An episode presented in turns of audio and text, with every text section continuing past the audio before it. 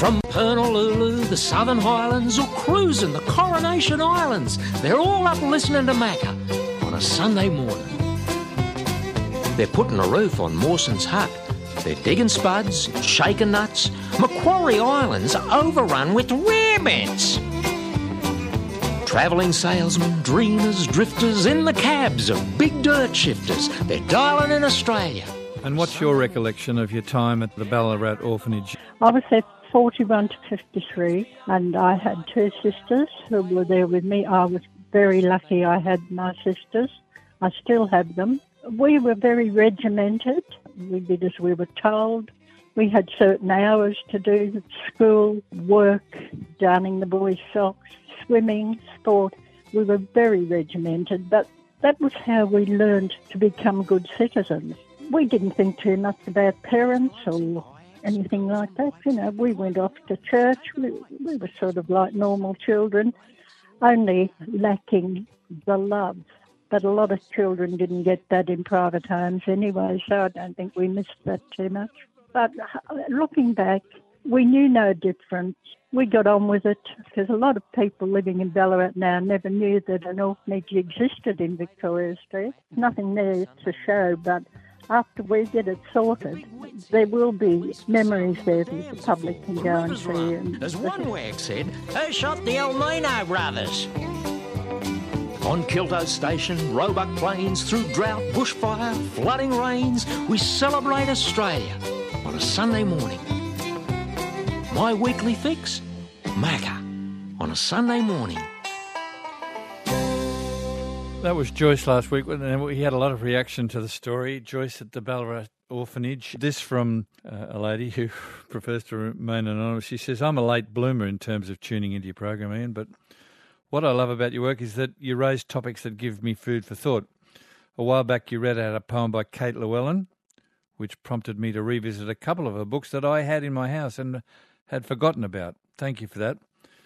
This morning, I heard a woman, Joyce, talking about her experience of being brought up in the Ballarat orphanage. What she said about having everything she needed except love really touched me, touched me too. I wasn't an orphan, says my correspondent, but spent time in a couple of different children's homes in Perth, so know what she was talking about. Joyce also made the point that many children don't have love, even in families. This is so true. What a lovely woman. It can be painful revisiting our past, but Joyce's attitude was absolutely wonderful. Uh, don't mention my name on air, I won't. and thank you, says my correspondent. There you go. Our number this morning, 1300 700 222. Give us a ring wherever you are. I love your company. And Rowan Goyne, who's our recreational historian on the program, says, Morning, Mac. I admire the majestic wedgie also. We were talking about wedge-tailed eagles. They're so wonderful. I love those birds of prey and owls. They're birds of prey too. I've recently seen a pair flying high in the thermals above Kippax Ovals, which border the Brindabella National Park. This Canberra way, and one flew past at a head height of the Good Shepherd lookout overlooking the Murrumbidgee River and Molonglo rivers. That's 10 minutes from my home in Evatt, says Rowan. What a lovely experience. And sea eagles, aren't sea eagles majestic? You see them sometimes in the afternoon, they're floating. They're floating on the air. I love them. Last week, Barry rang. Hello, Macca. Uh, Barry Robinson. I just spoke to Lee to let her know that Ken Warby passed away. His son is David. about to, or was about to, attack Yeah. the water speed record again, wasn't he? Down on, was it Blowering. Blowering?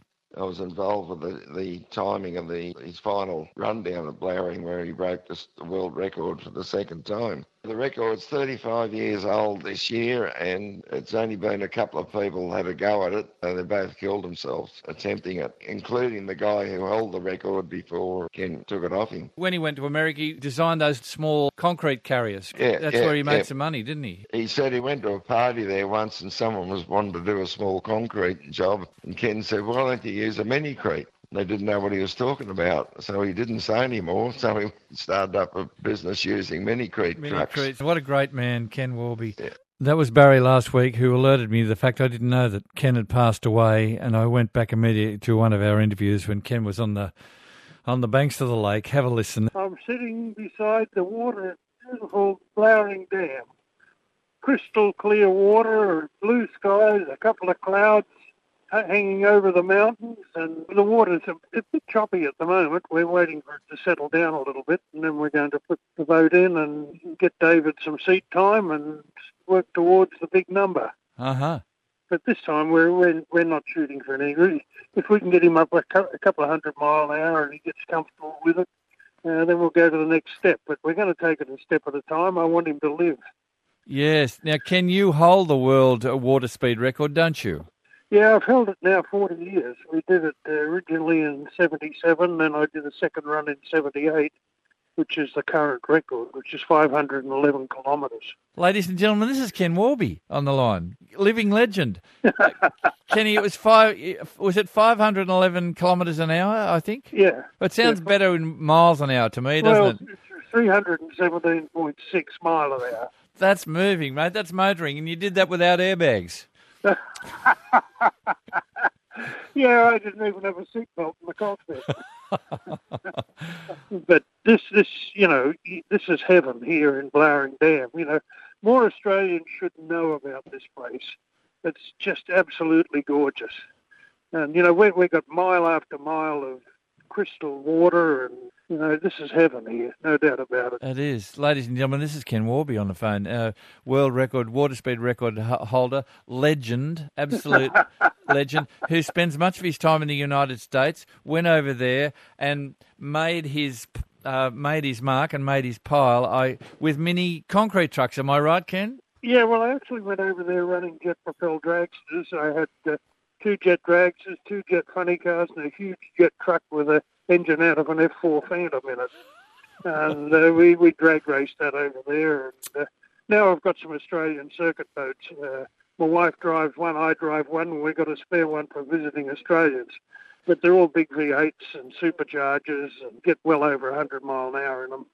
So, Ken, you obviously, uh, when you speak so lovingly of a place like the Blowering Dam, and it is in the Tumut River, those sort of places in Australia, they're unique and wonderful places, aren't they? Oh, mate, you know, this is heaven here. There's no doubt about it. it it's a special place in the world. You know, it's God's country. If God created a better place than this, He kept it a secret. We just flew in to keep an eye on young Dave, and we leave on the 31st to head back. Uh-huh. You know, I, I got a business to run. Uh, and is this th- still the cement trucks? Yeah, we got the little mini mini concrete trucks. I got a fleet of those. Although our biggest problem at the moment is getting drivers. Nobody wants to work. Really, in America, I thought. I, I, well, they say that about they say that about Australia, but is that the same over there too? It's it's very much the same. Really is. You know, I'm running eight trucks normally, and I've got five drivers right now. You know, this country's got everything to offer, and people should grab it by the throat and run with it. You camp down on the Blowering, are you? Or is Yeah, we're, we're at Talbingo. We're, we're at the caravan park there in Talbingo. We've got a hell of a crew of people that are here working with us, and because we have all the emergency services, the SES, the fire brigade, maritimes here, and quite an entourage. A little different to when I did it, but you know, this is the way it is. You know, all good fun, Macca. good on you, Ken. All right, mate. Take care. Hello, good morning, Macca. It's Lynn here. I'm calling from Sheffield in Tasmania. Hi, Lynn. How are you? Yeah, very good, thanks. That's the way. Um, yeah, of, you mentioned about talking about trains. I Mm. just want to say Sheffield, uh, that's going to be a Steam Fest on the coming weekend from 11th of March to 13th of March. Right. And what is it? And the Steam Fest. Oh, it's Steam Fest. Yes, it's going to uh, this year's celebrations include uh, the year of the Tasmania Steam Rollers Uh huh. Yep. and uh, 100 years of the Bulldog uh, track, tractors. The Bulldog Trekkers. Tractors. You know the Tractors. Yeah, tractors? yeah, yeah, yes, yeah. yes. Yep. Sorry, uh, my accent. No, you're Yeah. right. So, so it's going to be a, a, a great thing uh, for the enthusiasts, uh, for the uh, all these, um, you know, all industrial engineer machineries. There you go. Well, that'll be good. Uh, that's next weekend, really, isn't it? Yeah, 11th of March. Yeah. Oh, goes for three days. Steam And of course, it's going to incorporate a food and craft, uh, you know, stores and that type of things. Yep. Um, yeah, I'm excited about it, and I love Sheffield. Yeah. Tell me your It's a- story, Ling. okay. Oh well, I'm Chinese Australian. I live on Gold Coast. Mm. Uh, I love Tasmania, so this is my fourth road trip down to Tasmania, and I do a lot of hikings. Um, but Sheffield, being the mural towns, it's just um, wonderful little gem in um, in Tasmania. um, yeah, um, I I had a great honor to meet a local leading artist, Julian Bale, a uh, couple of days ago, Mm. and uh, he gave me uh, basically a, a, a few, you know, like a short uh, personal tour, which I appreciate a lot. In the last 30 years, uh, basically he completed about 130 murals in in Sheffield and the surrounding area. I noticed there's one called Rain Rain and Shine in Railton. Yeah. You know, the, the, the, next little town about uh, 13 k's away. So the the artists they contribute contribute so much to the local area, and it's becoming oh, art, iconic town. art's the great thing, uh, Ling. Uh, the great thing. Now, tell me. So you do a road trip. So you drive from the Gold Coast down to Tassie. What? Uh, how many times have you done that? Uh, this is my fourth time, Wow. Well, that's a and great. there are many more to come. that's a great trip. Tell me when you came to Australia and why. Oh, okay. um, yeah, Australia, it's the best country to live on earth, you know, and being Chinese, and I have the exposure when I was working for uh, one of, I don't know whether I should say it, but it's called Austrade. Uh, back Austrade, in- yeah, yeah, you can yeah, say that. Yeah. mid 90s. Yeah. Um, and when the uh, change of the government in mid 90s and uh, the budget cut and things like that, and I, I, I was fortunate enough to come over to work. And so, yeah, and, and I've been here before. So I love the country and just feel right. Everything is perfect. I mean, nothing's perfect, but you know what I mean. I do. I know, You know- exactly what you mean. yeah the, the the country the people and you know like tasmania to me i, haven't been to western australia so i might be biased but tasmania is just full of full of the the best in nature It's a lovely spot. It's a lovely spot. But um, all of Australia, there's lots of nice places, but it's uh, it's hit the spot with you, Ling, and that's great. Yeah and i do hiking it's just the best. I did last year i went solo to do south coast trek Mm. six nights seven days and that was amazing. And then uh western Arthur traverse and whole lot of things and and i just did mount roland uh yesterday. And that's just amazing you know get to the nature it's the best for human being i think Yeah, my friend, my uh, friend who works on this program from time to time, Pete, he's going down to Tasmania. I think he's going to um, uh, up in the mountains. He's going to hike. He likes hiking, and and especially in Tasmania, he goes down there all the time. And he's he's from Queensland too, so there you go. It's uh, Oh yeah, it, it, it's just a hot spot for, for hiking. And I know Philip Clark, uh, the the Nightlife. Philip Clark is also the enthusiast of hiking. He came down with his daughters over Christmas. They did a hiking, uh-huh. and I don't know which hike they did, but he apparently he did South Coast trip. Um, you know, either direction. You know, Yeah. you either from Melaleuca to Cockle Creek or Cockle Creek to Melaleuca. Uh, and I go. think he, he has completed a couple times at least. Now, Ling, uh, tell me this: what what do you do? What did you do for a living when you were working with Austrade? What's your what's your skill? Oh, that was a long time ago. Oh, you know, let bygone be bygones. But what, Well- what what was your training? What do you do, or what do you what do you? oh, okay.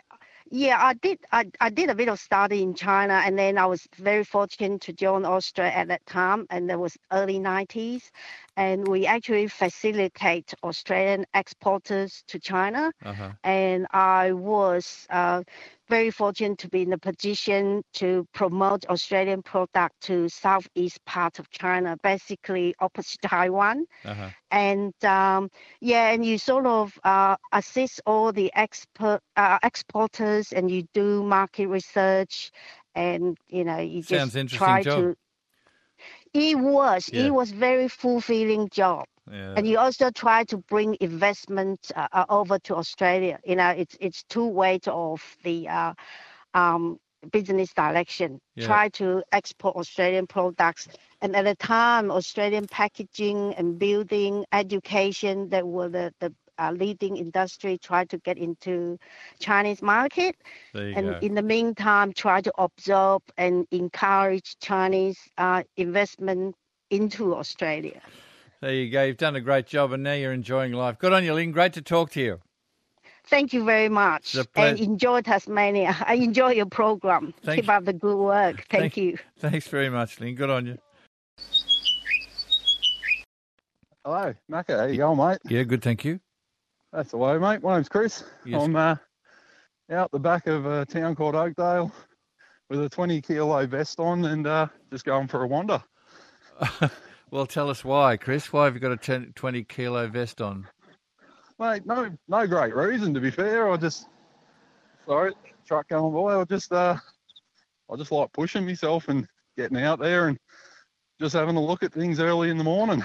Oh, it's nice to be out there. And So, how far do you walk, Chris, and why? You are you a bit uh, overweight, or you like to be fit, or what? Well, if you ask me four-year-old, she's forever telling me I've got a fat gut, so I uh, I take that on board. But mate, sometimes I'll get out 20 k 20 k's away from home, depending. Mm. So I'll just keep on trekking, and I was just walking along this road out the back of Oakdale here, the old mine road, and I just kept looking up at the old shoes hanging off the power line. Oh, right. That's Oh, I a, just love seeing that. yeah, that's a great trick, isn't it? A lot of people do that. You see them all over the place. You do, mate. I'm just like, I'm walking along here, I'm going, I reckon some bugger stood there for about five, ten minutes trying to get it up there because there's a serious height. Yes, I know, and it's also, you know, uh, you can be lucky, and or you can do it for you know twenty. Not that I've done it. I've never done that, Chris, but I can Oh, just come imagine. on. It's all right, mate. You can you can let it slip. It's okay. So, Chris, what do you do for a living? mate, I'm a WHS and compliance manager for a builder. Uh-huh. So one of those blokes everyone out on site sort of looks at and goes, Christ, here comes the safety fella. A safety fella. But, uh, but I'm a plumber by trade and driven trucks. My dad's driven trucks his whole life. Dad died probably 12 years ago in a truck crash down near Bataguiney and down near Benalla. All right. So I've always uh, been in the industry. So yeah, Well, Chrissy, uh, more power to you, but that's uh, you must be really uh, uh, tired when you finish that, mate. A twenty kilo vest and walking that way. Gee, what do you do the well, rest? u- You go.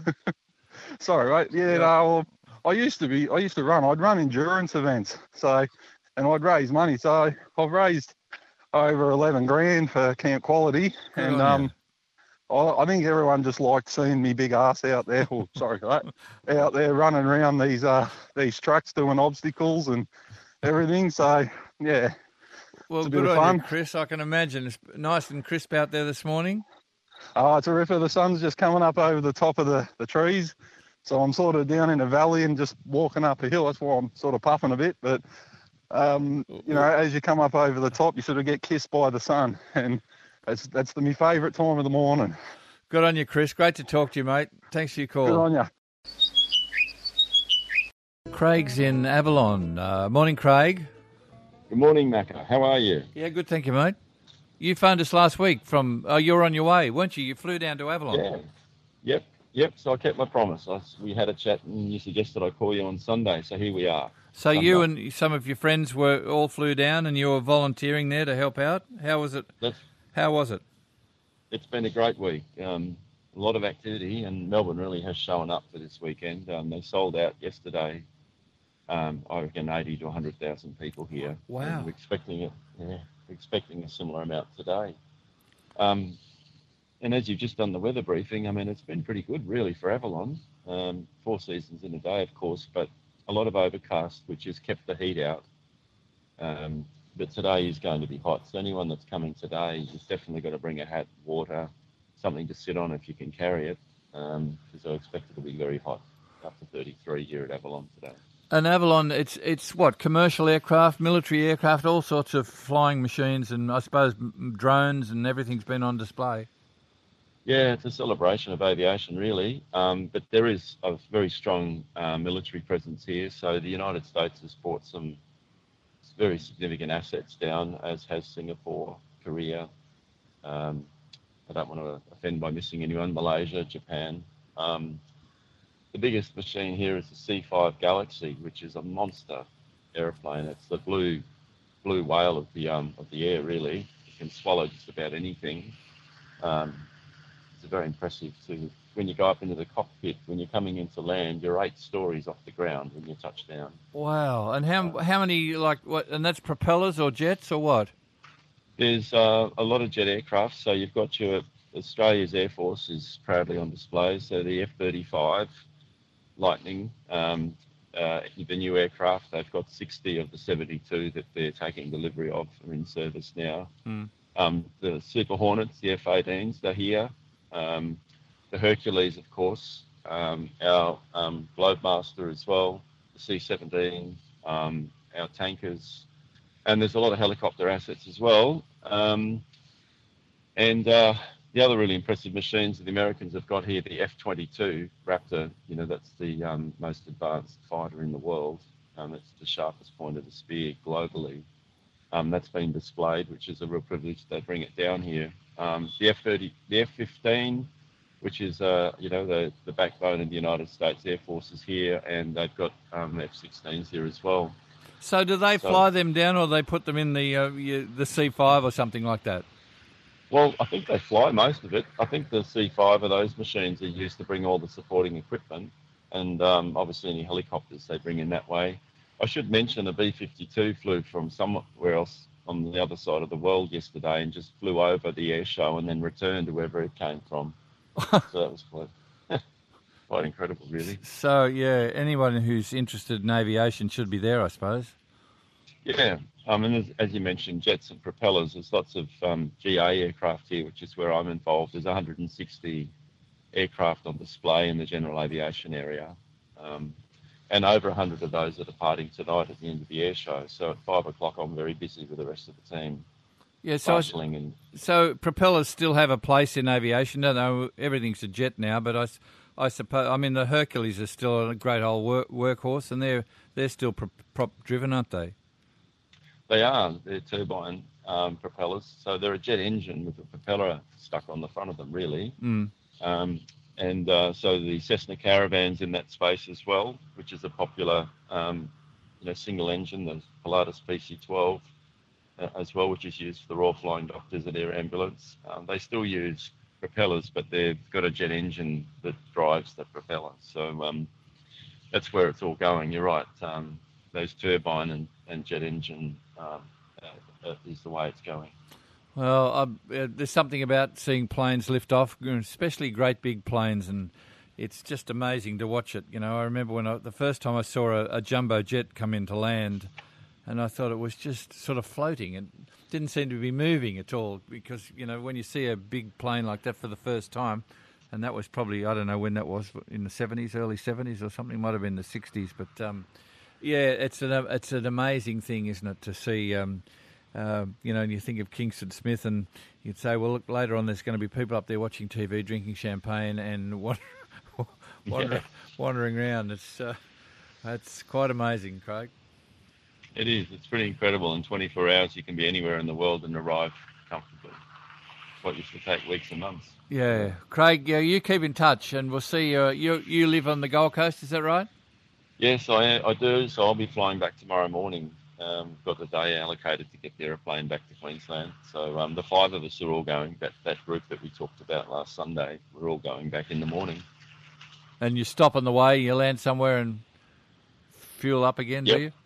Yeah, well, you need the fuel. It's also quite quite necessary to have a break, you might say. Yeah. Um, so um, uh, yeah, we're probably going to land at Orange again. Um, and a call out to a listener of yours, Macca, who's a de- he's been listening to you all his life. His name's Owen. He came and found me at the air show. It's like a needle in a haystack, and he had to find me and tell me all about his father flew with Jim Hazelton, and um, he watched me on one of the apps flying down from Queensland, and um, he knew all about my aeroplane, and he knows all about you. So I'll call out to Owen. Good on you, Owen. And uh, Is- yeah, and Go on. oh, and there's another chap, Barry. He um he's at the Wings and Wheels today. He came racing up and said, "Are you Craig?" I said, uh, "Depends." Are you the Craig that was on Macca? And I said, Yeah, that's me. And he goes, Oh, I can ring my wife now. She told me to do one thing when I was down here, is to find that Craig that was on Macca. so Craig, uh, what's So- what's wings and wheels? What's that? Oh, they, they're displaying um, a bunch of um, historic um, motor cars and interesting aeroplanes. It's a subsection of the of, a, of the um, site, so that's down in the GA area as well. Um, and they've got some very loud motor cars there. Yeah. So it'll be a, a, a big day again there today and warm, I think. Yep. I think it'll be, uh, if it hasn't sold out, it must be close. And um, I had a look this morning at the weather. Um, it could be as high as 33 degrees out here today. Wow. Um, and that's that's quite hot. Um, and there is a slim chance of thunderstorms late in the day. So as aviators, we're all watching with interest about that because um, there is a lot of aircraft that want to get out tonight. Yeah. Good on you, Craig. Great to talk to you, mate. You keep in touch, as I said before. Yeah, great to chat, Macca, and thanks to your team. Good on Speak you. soon. Bye. Bye. Harry's in Tenterfield. Morning, Harry. Morning, Macca. How you going? Yeah, good. That's a shot, mate. That's shot. Beautiful weather in uh, Tenterfield this morning, Macca. Uh, just watching the sun come up now and uh, out walking my dog, Rolly.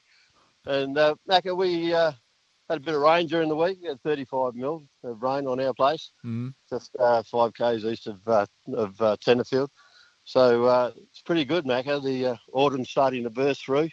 And uh, it's a it's a lovely morning on uh, on the New England this morning. Oh, isn't that nice? And so your first hint of autumn, is it really today? or Yeah, it's, it's oh, last couple of days, Macca. But yeah, first hint of autumn. It's uh, the, the bit of a nip in the air, which is uh, which is nice, of course, and a bit of mist around, bit of fog.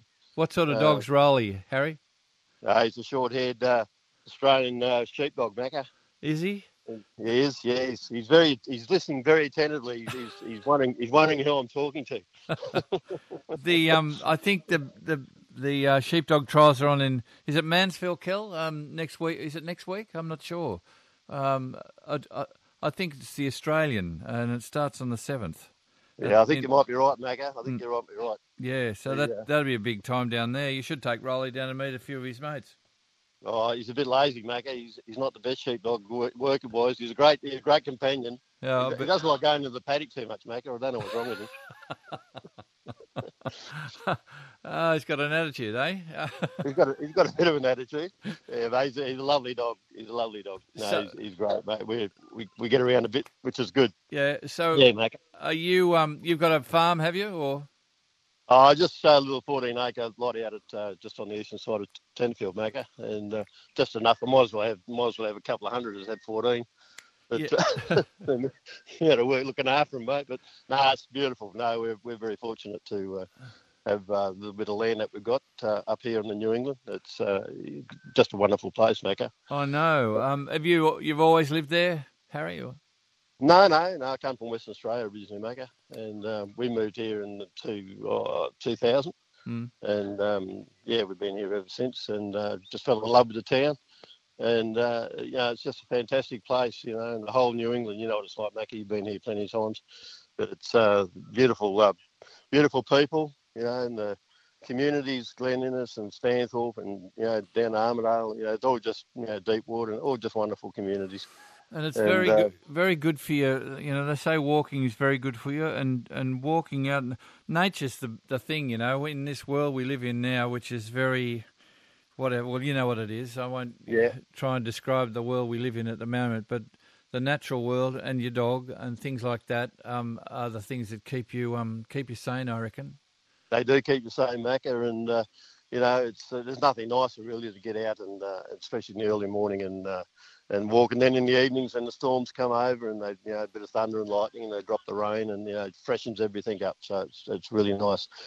Hey, Macca, we uh, I just want to let you know we had uh, 800 cyclists riding in Tenterfield yesterday, and uh, it's, a, it's a big number, isn't it? I'll and and uh, they had three courses or four courses actually, Macca, ranging from just the little kids, um, starting about age five, riding with their mums and dads, and uh, ranged through to uh, three different levels, um, right up to a state level, 106 kilometres, 109 kilometres, I think it was, and uh, 56 and uh, and 20 and 26 k. So. Um, second time this event's been held in Tenterfield, Macca. But Is- is- 800, 800 cyclists. Wow. Where where were they from? From from just around the area. No, no, no, no. From Queensland and uh, all through New South Wales, um, Coffs Harbour and uh, Armidale. And, It's a bit like Um, the the Great Victorian Bike Ride, by the sound of things. Although they get they get a lot more than that, I think.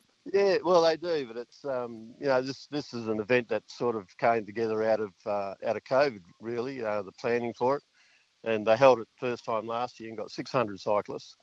Um, this year, 800 turned up, and uh, it's a huge event, Macca, a massive event for Tenterfield, and um, and uh, it's just wonderful. They- Most of them camped in the in the showgrounds and big camping uh, uh, activity on the Friday night, and then again last night. And um, you know, it was it was just wonderful to see all these people in Tenterfield with all their bikes and all getting around in their lycra, mate. You know, imagine what that's like. Oh, that's the lovely. BMI, the BMI of Tenterfield dropped drastically over the weekend, Macca. Yeah. all these shit people in the place. But uh, anyway, it was, it was a great event, Macca. It was wonderful to have all these people come and, you know, from Toowoomba and the Gold Coast and the Sunshine Coast. They just came from everywhere. And, Oh, it's uh, a lovely sight to see too, and uh, yeah, should be more of it, Harry. Listen, I'll, That's- I'll, I'll next time I'm through Tenterfield, which will be sometime this year, I'll I'll give you a call. We've got your number. We'll uh, I'll come walking with you with uh, the dog with attitude. Okay. I'll tell you another thing, Macca, just quietly, an old mate of yours, or an old uh, music acquaintance of yours uh, up here, um, Pete Harris. Oh yeah. Uh, he's doing he's doing some wonderful work up here with the youth of Tenterfield, Macca, and uh, he's he's on a one man crusade to get young people playing musical instruments, and he uh, he's uh, got has these holds these little classes for them during the week.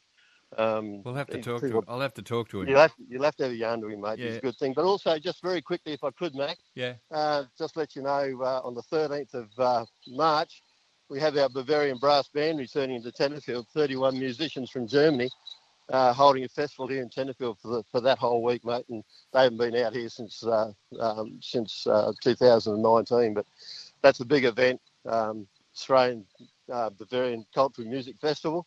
Uh, lots of uh, music that week and these wonderful musicians, 31 of them coming all the way from uh, from uh, Bavaria, Germany. Yeah, And, uh, I, I know. I know it very well. I went to a, a funeral of a friend of our family's uh, during the week, um, and he came out Yes. to Australia from Germany when he was, I think, about nineteen or twenty, and um, he's lived here most of his life with his family, and he's got kids. So yeah, we, we grew up with a lot of German people. I'd love. Is that the thirteenth of March? Did you say?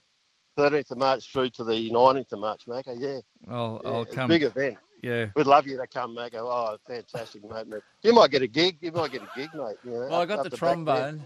You got said- the trombone, mate. I've got the trombone, which goes well because my dad used to play uh, the trombone, and they uh, he got corralled into uh, the German club in Sydney, and so he used to go and play all that umpapa music uh, at the German club, um, and he was a great hit, and we used to wear leder lederhosen and all that sort of stuff. But he had terrible Yeah. legs too, um, but, but he still wore the lederhosen. Harry, I've got to Hey, go, but it's lovely to talk to you, mate. I'll see you soon. Good on you, Macca. Thanks, mate. Talk See to you. us soon. Cheers, Bye. mate. Bye. Francis is in Adelaide. Morning, Francis. Good morning, Macca. How are you? Good, thank you. Good. I used to line up to see you at uh, the ABC shop at Tea Tree Plaza. Oh, don't you miss the ABC shop? I do. I do, I do, and all the fun that used to go on there. Yeah. But I'm I'm ringing about International Women's Day with a really crazy link to the Avalon Air, Avalon Air show. Tell us. Well, an Adelaide woman called Muriel Matters was the first woman to speak in the House of Commons, and uh, not long after that, she hired an airship to float over the King's procession to open Parliament and threw pamphlets from the sky. So it was the first aerial procession. Uh, sorry, first aerial uh, protest. And the Muriel Matters Society is having an exhibition of its own in Adelaide on early ballooning and balloon protests. When- this month. When's that? It'll be in, in March. It's on the History Month. Uh, it'll be on the History Month website when we've sorted out the dates. But it goes way back to the first airships and the Spencer family who uh, flew Muriel over London. Air travel in those days was very precarious. So Mm. you never, you rarely landed where you took off. and so International Women's Day this week, the Muriel Matters Society always goes there and uh, sponsors some of the activities, and it'll be in the town hall this year. Well, there you go. And what's your? Have you got um, some role in uh, International Women's Day in Adelaide and today? or- Oh, well, I, I occasionally dress up as Muriel Matters, but I may not do that this week. I'll let other people do that. But uh, we run the Muriel Matters Society in an effort to make democracy important to people and Mm. to help them understand how important it is to not only vote but to have an informed vote. Exactly. Now, now, when you say you dress up, did she wear uh, something different, or just in the in the period costume? Yeah, she was a working suffragist, so she wore a what we call a, a jumpsuit and a very fancy blouse There you go. and a little straw hat. But uh, we Awesome. now have a Muriel Matter, Matter Society award in every high school so that children and students of the senior years understand that you can be an activist with whatever you do in your own community. Exactly. Uh, well, good on you, Francis, and um, yeah, good luck with that. Uh, it's nice to dress up. Um, I think sometimes. We call we call it cultural tourism, and uh, there'll be a Muriel Matters walk around the city as well, because she was one of the early exponents of elocution, and that was very important when there was no amplification. Mm. And then she went on because she could speak very clearly to crowds. She became one of the leading suffragists for the Women's Freedom League. I remember when I was in primary school, and uh, I wasn't in, wasn't involved, but the girls, or some of the girls in primary, this is like in fourth and fifth class, year four and 5 and maybe sixth, they did elocution a couple of afternoons or one afternoon a week, which was sort of funny, and us boys used to laugh and say, oh, what do you, Oh, well, elocution. my but um, my elocution teacher was the mother of Ken Shorter from You Can't See Around Corners. So I think I think some boys must have had elocution in their lives. They, oh, well, they probably did. You get it. You get it at home. I was always scolded if I said running and going, and uh, I was always scolded uh, about I see. I see that lasted very well, though, didn't it? sort of. Not. Sometimes, yeah, sometimes. Uh, good on you, Francis. I've got to fly. Nice to talk to you. But thanks, Mac. Bye. Bye. This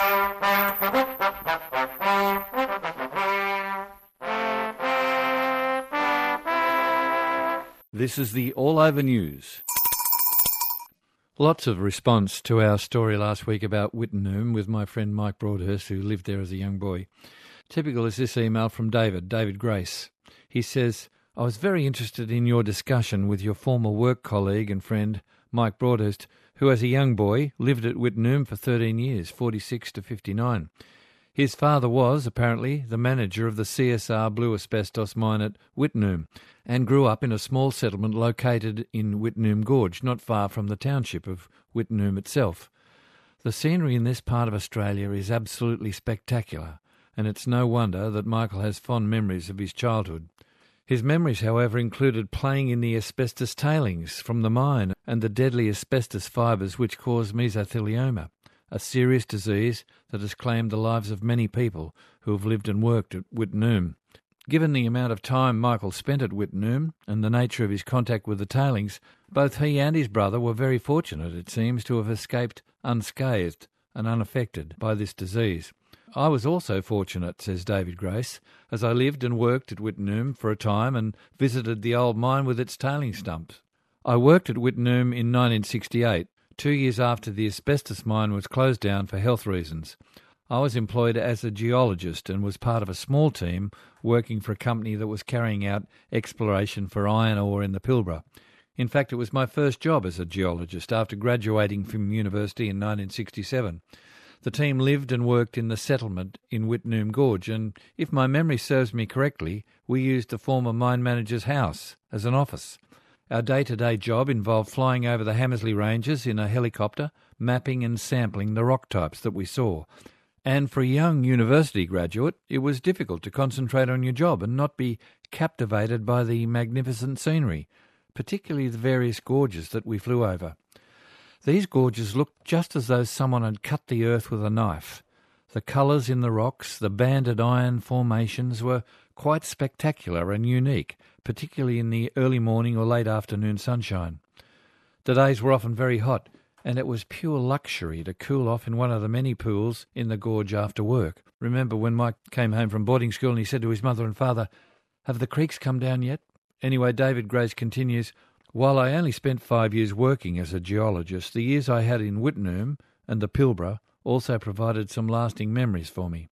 It's a pity that the gorge with its magnificent scenery has now been closed off to the general public because of the health risks. The seriousness of asbestosis disease really only became apparent in the 70s and 80s as more and more people who had worked at Wittenoom and with asbestos generally contracted mesothelioma, and had I known about the issue, I would not have gone to work there. As mesothelioma has similarities with silicosis and silicon disease, it's now being recognised in the same way as a serious lung disease, and it's hoped that the authorities will learn from the asbestos experience and act more quickly to help those who have contracted silicosis. Thank you, Macca, says David Grace.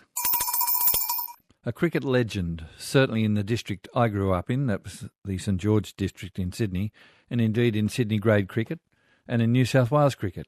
Warren Saunders passed away the other day after a lifetime of serving the game of cricket.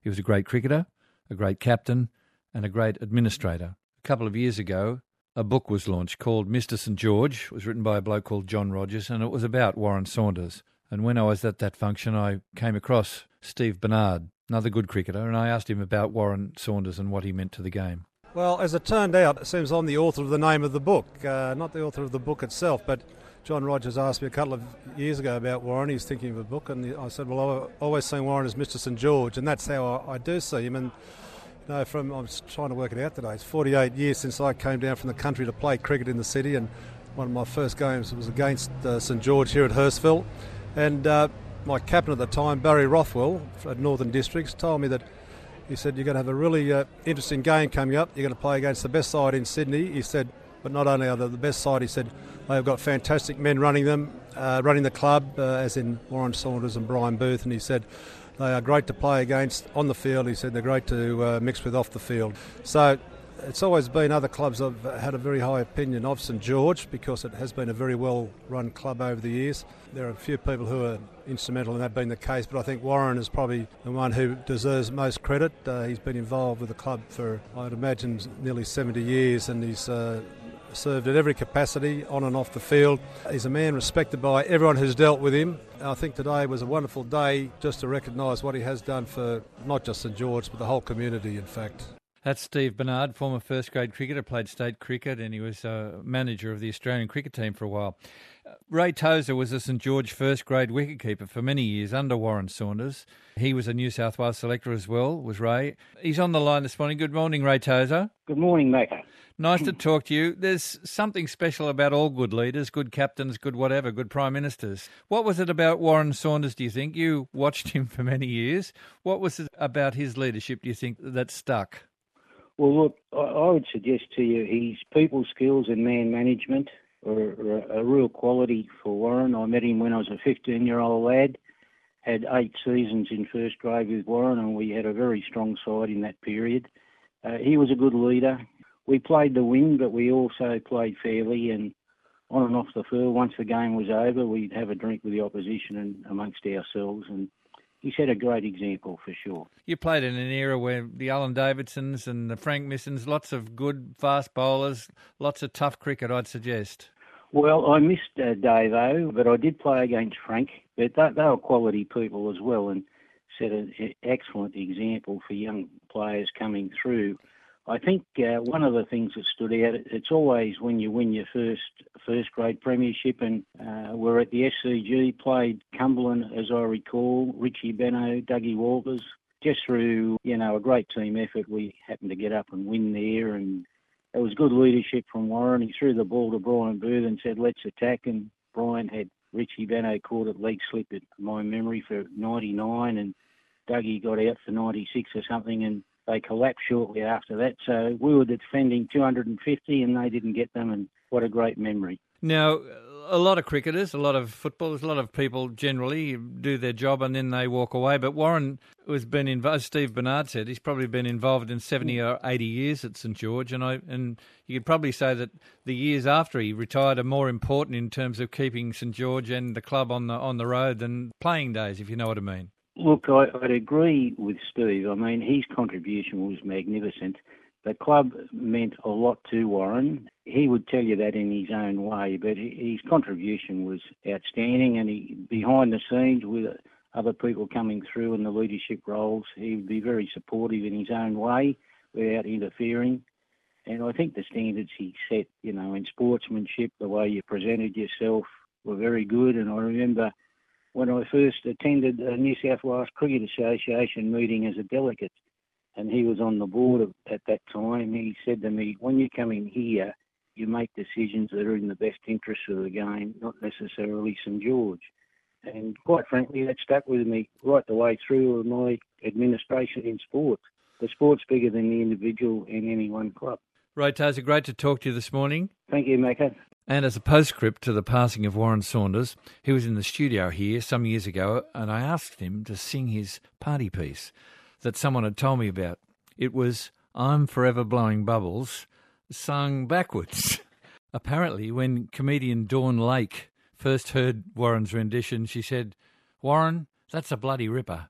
All words to that effect. Here it is. Ladies and gentlemen, Warren Saunders, I'm Forever Blowing Bubbles. This should have been in the book. Eh? This should have been in the book. Right. Here we go. Bubbles blowing forever I'm Backwards. Bubbles pretty avian. High so fly they, sky reach nearly they. Dreams fade, mine like die they then, and fortune's hiding always. Everywhere looked I've bubbles blowing forever. I'm bubbles pretty avian. Warren Saunders' funeral will be at St Declan's, Penshurst, next Thursday at 11.30. My next guest, I had a letter from him years ago. His name is Chris Sim, and he's written eloquently about all sorts of things, where he lived and on the rail lines, and he's a, I suppose you'd call him a train, almost a train spotter. Um, I'm, I'm not sure. He's my guest this morning. Good morning, Chris. Yes, good morning, Ian. How are you, mate? Yeah, good. Um, you know a lot about trains, don't you? You've been involved in trains uh, for much of your life, really. So ever since a small boy, you were train spotting, weren't you? Yes, uh, I suppose you'd call me a, a, a, a somewhat knowledgeable amateur.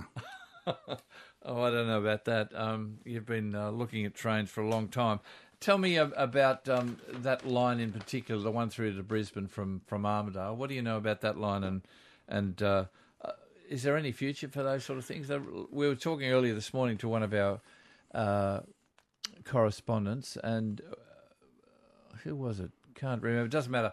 Might have been Harry in Tenterfield, was it? No, it wasn't him. But it doesn't matter. Um, uh, very expensive to re rejig train train lines, and they've been tur- turned into what uh, bike tracks and things, aren't they? Walking. Yeah, some of them are. Um, that line is, um, of course, the former uh, route from Sydney to Brisbane that uh, was the main route up until 1930. After 1930, the main line to Brisbane was completed between Kyogle and Brisbane, so that was along the north coastline. But prior to that, in 1930, if you were going from Sydney to Brisbane by train, you went your train went Newcastle, Maitland, Singleton, Muswellbrook, uh, you know, Aberdeen, uh, uh, Werris Creek, Tamworth, Armidale, Glen Innes, Tenterfield, and then you've got to the border at Wallangara, where you walked across the, and that was the end of the standard gauge New South Wales line. And at Warranga- you walked across the platform and got into a narrow gauge Queensland train, Like at- which like yeah, at Albury. like it used to be at Albury, yeah. Uh, and uh, in terms of a change of, change of gauge, yeah. And uh, so from um, your train then proceeded uh, on the Queensland railways up through Stanthorpe, Warwick, Toowoomba, and into Brisbane.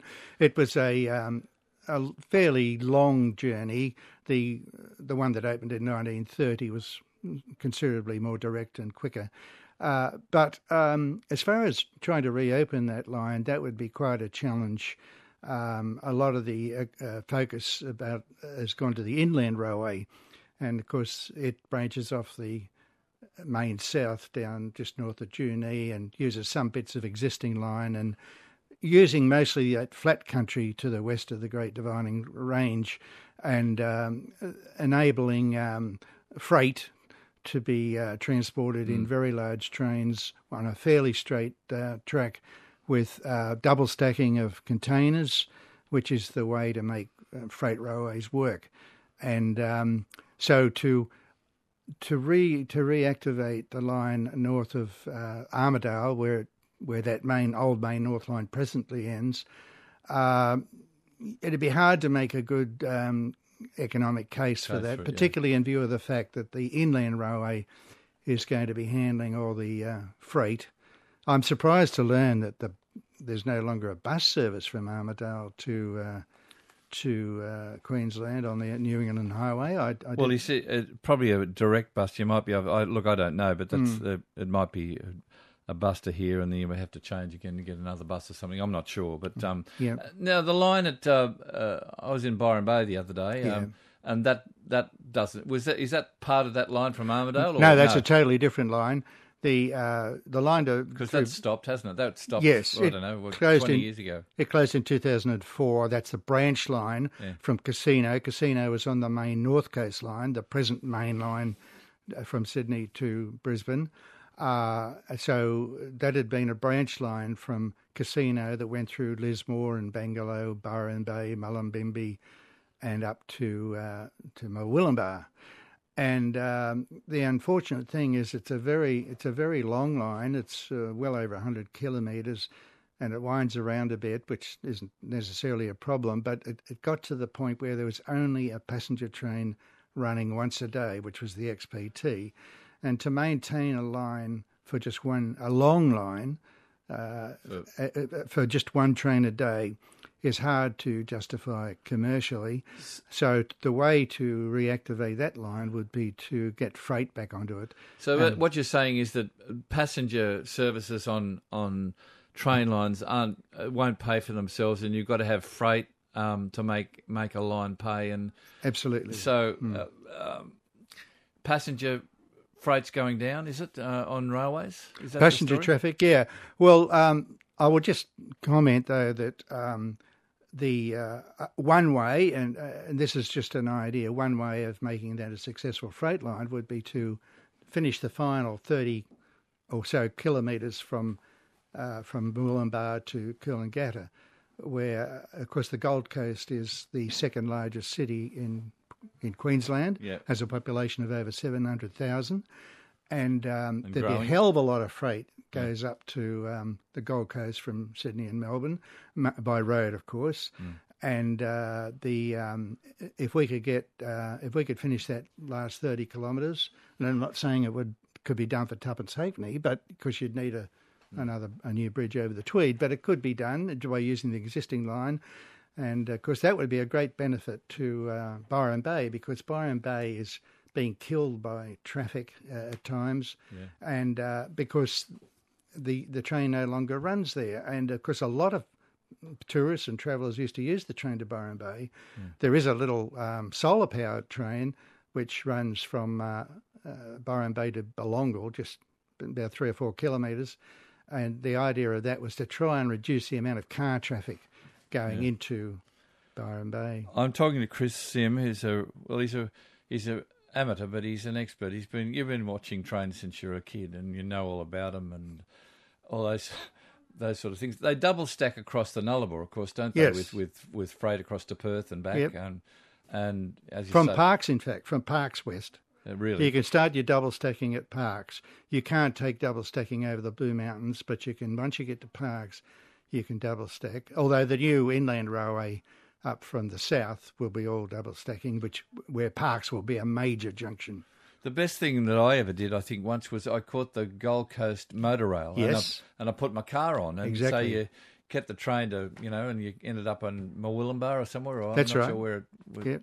And then you, the, your car's there and away you go. You're in Queensland. Yeah, well, in those days, the Pacific Highway was a, two lane affair that wandered around all over the place, and it was a very slow journey, and uh, there were all sorts of traffic snarls, particularly during uh, holiday periods. So that made the option of putting your car on the train uh, very uh, viable. You saved the money of the fuel getting to, you know, Lismore, Byron Bay, or Murwillumbah, and uh, sorry, Murwillumbah is where they unloaded the cars, I should say, and. Um, you uh, save the fuel and the, the stress of driving on a narrow road. But of course, now there's a multi lane superhighway Yeah. going all the way. I went to um, the Miracle Mile last night out at Menangle, and there was people from all over Australia.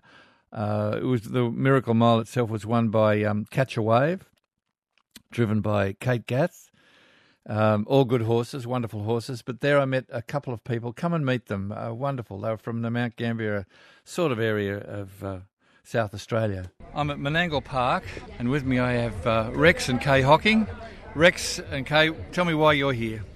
Uh, we've come to Menangle because 50 years since our horse uh, won the Miracle Mile in uh, 158 4 fifths, which was a very smart time in those days. And the Trotting Club invited us back up here, and we thought we'd uh, come back to relive a lot of memories and so forth. And it's been a great time and so forth. And we've thoroughly enjoyed ourselves, and uh, Kay has also. It's been great. What's What was the name of your horse, Kay?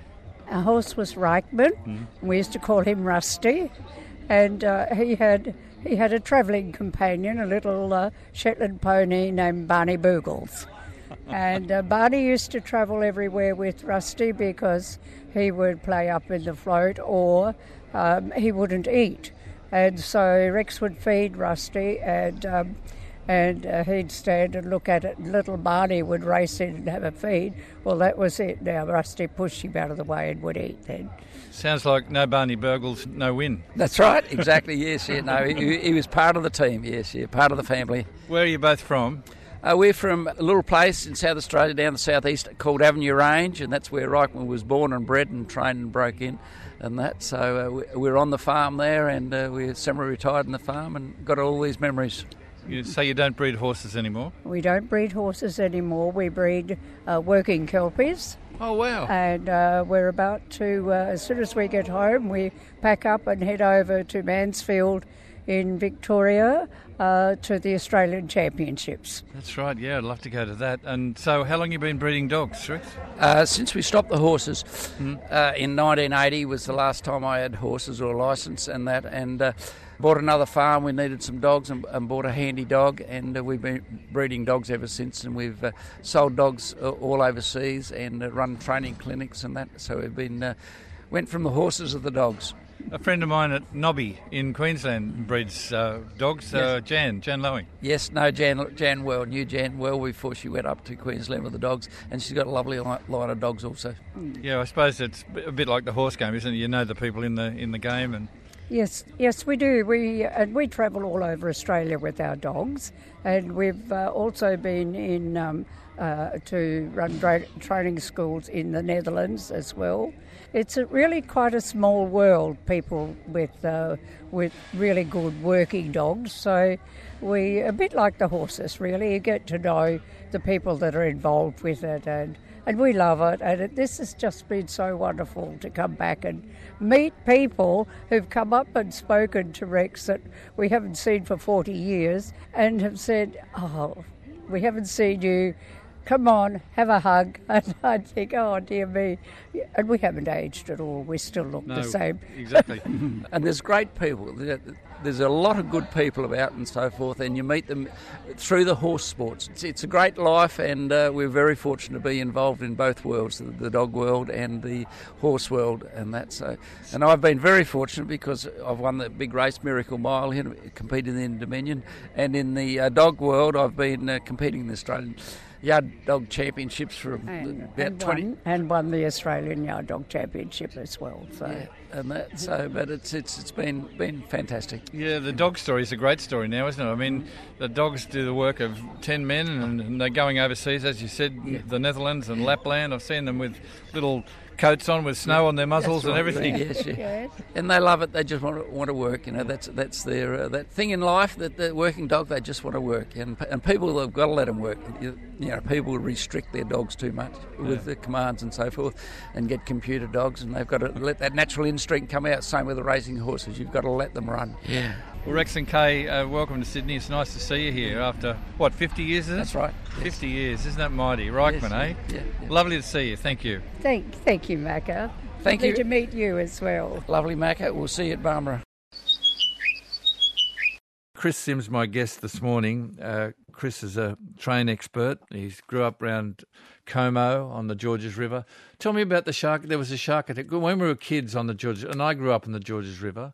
We were always told about these terrible grey nurse sharks, and it was, of course, it was an urban myth. And grey sh- grey nurse sharks are just, if you can have a lovely shark, the grey nurse is very, very. But we were all told the grey nurse was terrible, and they used to catch them out of the river and which was a terrible thing, uh, Chris, wasn't it? Well, um, they're mainly an oceanic uh, shark, the grey nurse, and uh, of course um, they had the rotten bad luck that they looked like a savage shark, Mm. but they're not, and um, they were almost exterminated in a, in a similar way to the thylacine being exterminated in Tasmania, supposedly for taking sheep. But that Mm. And- turned out to be a fallacy. But but certainly the, the, the dangerous sharks in the rivers are the bull sharks, and um, you, we at Como, of course, uh, like uh, Oatley, there were net, netted swimming enclosure in the river.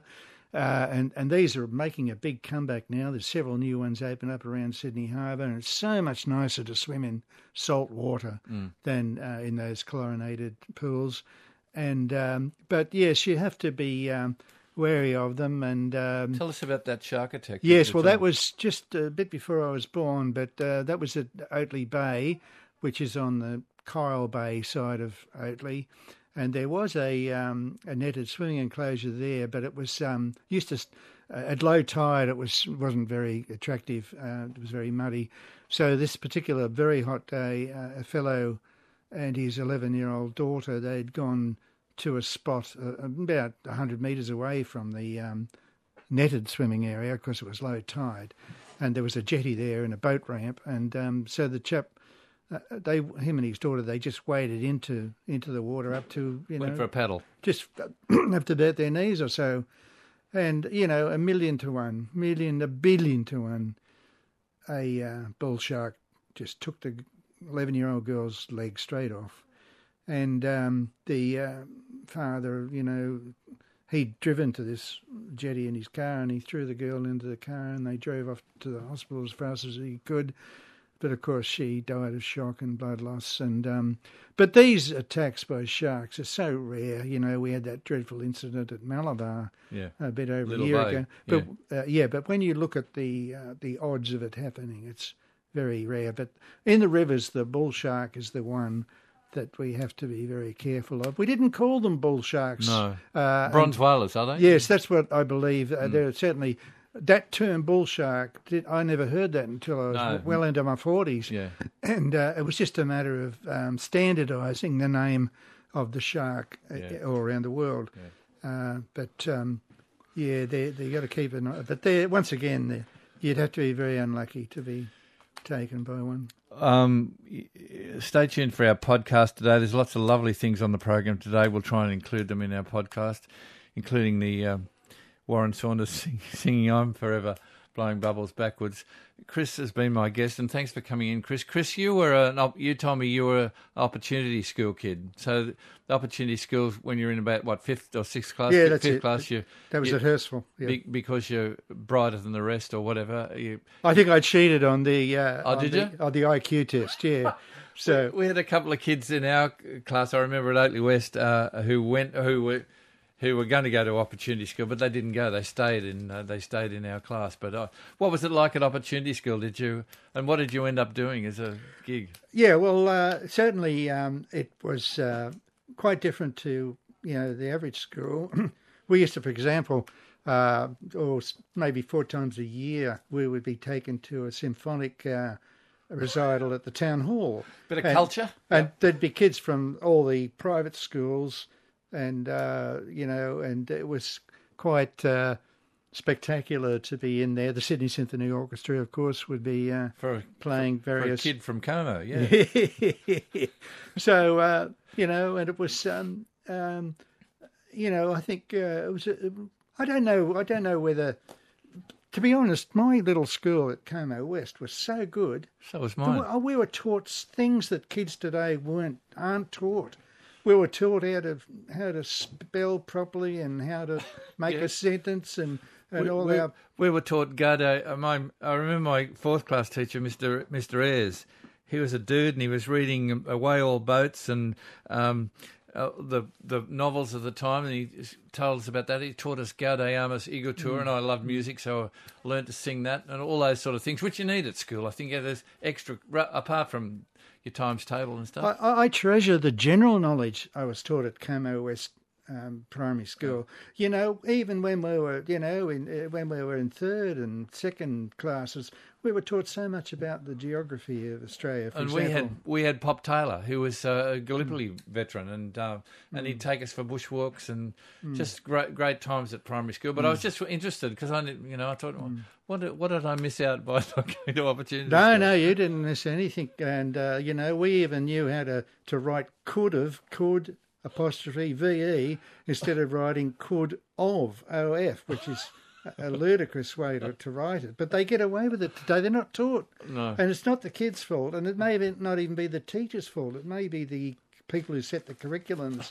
Uh, you know, It's got to be someone's fault, Chris. Yeah, it's got yeah. to, we got to blame someone. Yeah, for sure. Is that Macca? It's Brian. G'day, Brian. Coffs Harbour. Yep.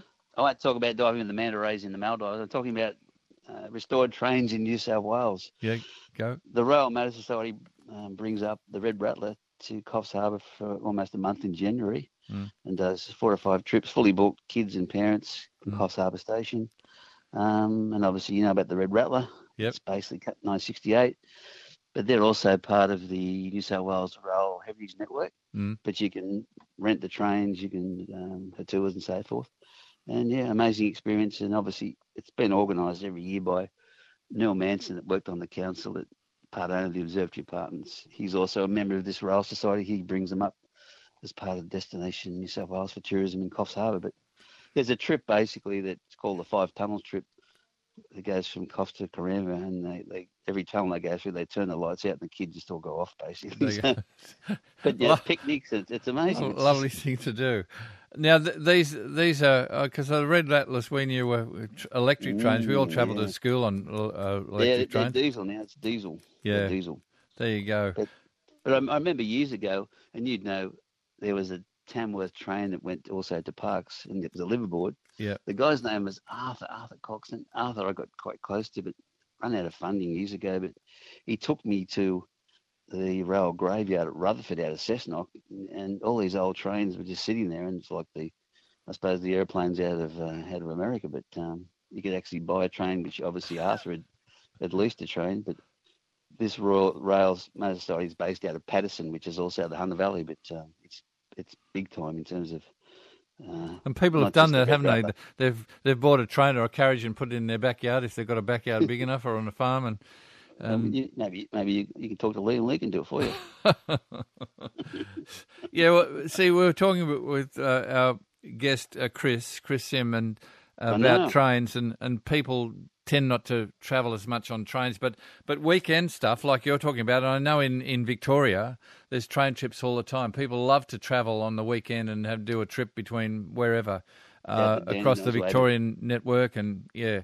Um, but, but this this train Macca was booked out for the whole of January, like four or five trips a day. yeah. And and it's amazing talking to the you know, the families. Most of these kids have never been on a train, yeah. Yeah. Like we did. We we went to school on a train, and I was talking to Luke Boney the other day about what what he got up to, and he lived in the northern beaches, but his mates actually made one of those keys. You could lock the carriages, and they lock themselves in the carriages on the trains, basically, and have a party. Everybody had kids had we had fun on the trains, didn't you? You found the you know the guards. You can get in the guards compartment when he wasn't there and muck around and do all sorts of stuff. It was uh, I remember catching the train from I lived in Bankstown to Punchbowl Boys High every day, and we just hang out the doors, and it wasn't electric doors; they were just we just hang out. And, yeah. unbelievable stuff. Good on you, Brian. Uh, you're in Coffs this morning. yeah, living in Coffs. How and, is uh, how is it there this morning? Well, paradise at most times. It's a beautiful day. I've just been down the beach at Macaulay's. All right, sunrise. that's enough. Yeah, we don't want to hear any more. Off, yeah, off you go. Um, and we've, we've- we've, we've also got Mac, we've got the Southern Cross University um, uh, marine biology on the beach at Charlesworth, which is a, a up and going um, like a SeaWorld. all And right. so obviously we have the, the Solitary Islands where we do our diving. I'm a diver as well, out of Jetty Dive basically. So Did you well, say you, you did you say you swum with the the manta rays in in the Maldives? Yeah, yeah, yeah. That's just one of the things I've done. Yeah, and and the Great Barrier Reef and Tahiti, and uh, everywhere else around the world basically. So not just manta rays, but just amazing. Oh yes, I've, I've I've only seen them on the. I, I remember, I remember going to Phi Phi Island in Thailand for two weeks, and I was diving every every twice a day, which you do when you're a diver. And then one day I had a day off, and we're doing night dives, and they took a group out of people getting their open water certificate. And guess what happened? Hump, humpback whale went right through the middle of the group. I missed out that one, didn't I? Just cruised on through. it was a night dive. I would have freaked them out, I tell you what, basically. So, Wow. And any day I didn't go diving, I didn't go diving. I missed out. Good on you, Brian. Have a good day, Macca. See you, mate. Bye.